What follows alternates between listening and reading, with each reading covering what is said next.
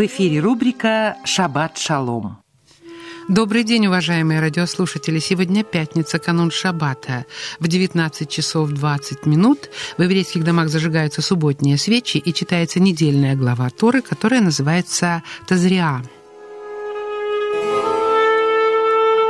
В этой главе, излагающей законы о роженицах, содержится одна из важнейших заповедей иудаизма – заповедь обрезания.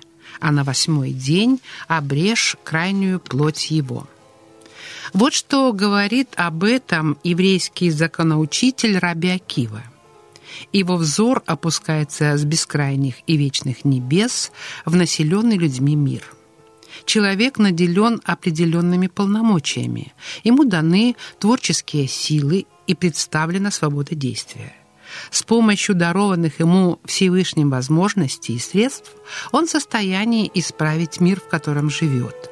Этот мир сотворен так, чтобы для полного совершенства ему необходим человек, его вмешательство, его целенаправленные усилия.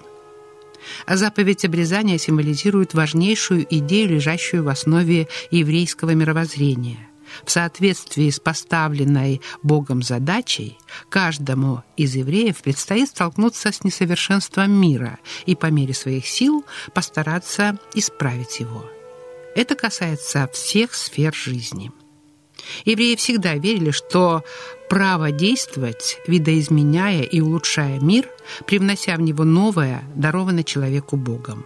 Более того, это не только его право, но и святая обязанность, что и символизирует заповедь обрезания. Неудивительно, что она всегда была особенно ненавистна врагам Израиля.